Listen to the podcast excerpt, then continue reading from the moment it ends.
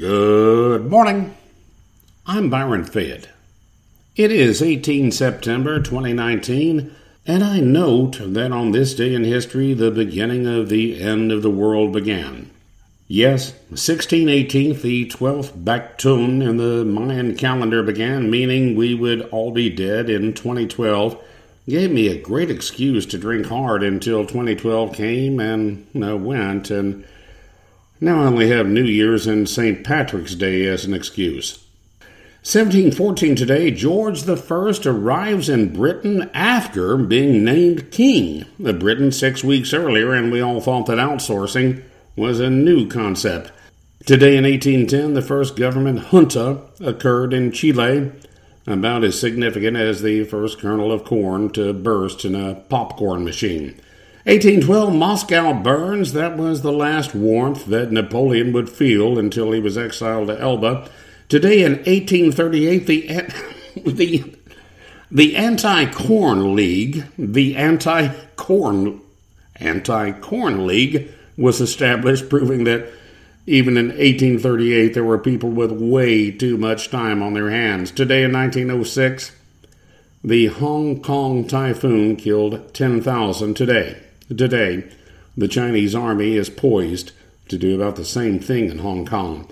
Today in nineteen twenty-seven, C B S uh, first goes on the air. Six hours later, a middle-aged Dan Rather was being sued for libeling Herbert Hoover. On the way, was Dan Rather the biggest idiot ever in T V news? The answer may surprise you. Now, Dan Rather had a great career, dumb as a post, ugly as an unflushed commode. He got where he was by sucking some CBS ex- um, sucking up to some, sucking up to some C B S executives. Face it, a man who lost a battle of wits with the first George Bush must not have a lot of data processing going on between his ears. But was he the dumbest T V anchor ever? Oh, no. In my tin shack in the Arklatex, I witness boundless T V anchor stupidity every day. I'm not sexist, but women just have an easier time than men breaking into the news business on television, if they are attractive, that is. I worked in the industry, so I speak with just a little bit of authority. A girl goes to college, studies journalism, gets top grades, has no chance as a T V reporter or anchor. Absolutely no chance, because studying grades usually are not accompanied by looks. A girl goes to college, graduates or not, blonde hair, fair skin, blue eyes, bad grades. She is hired to co-anchor during her internship. At twenty-four, she is the anchor in a small T V market. I'm giving the career procession here.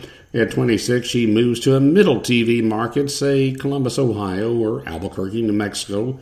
At thirty, she is on top of her game, anchoring the news in Dallas, Chicago, Atlanta. Then comes the first wrinkle, and she's back to doing the weather on some U H F channel in Shithouse Hollow, Missouri. But it's great to watch them early in their careers. And I will uh, give a little bit of a chronology here. In nineteen ninety-four, one young blonde anchor in northwest Arkansas reported that a new airport would be built there. It would have a runway one hundred thousand feet long, in other words, twenty miles. The largest plane on Earth only needs about eight thousand feet to take off. This thing would have stretched into three states. nineteen ninety-five, the Oklahoma City bombings, a twenty-three-year-old anchor girl piped up and said she was sure, so sure, that this was the work of the Nation of Islam. This did also happen in northwest Arkansas. Her male anchor counterpart did correct her in a diplomatic fashion. Later, later he was arrested for soliciting sex with minors. Five years ago, the Polar Plunge, put on by police, such a good cause. I participated in it once, but five years ago, the Polar Plunge was about to occur in that same state. That's where people dive into swimming pools or lakes, all in the name of the Special Olympics, and they they swim a little bit. Well, when that Polar Plunge was coming up, the anchor girl announced that the participants would be diving into water that was forty below zero.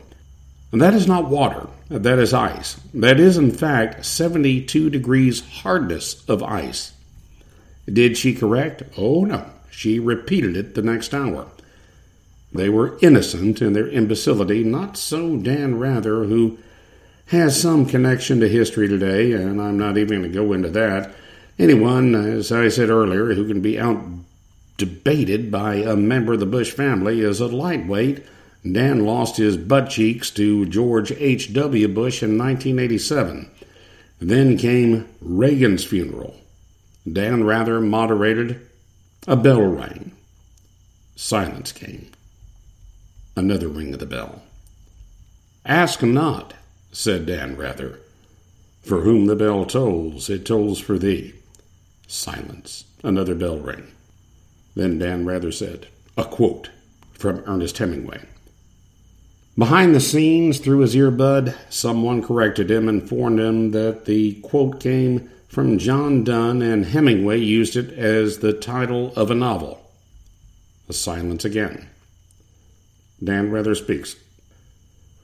Ernest Hemingway by way of John Donne.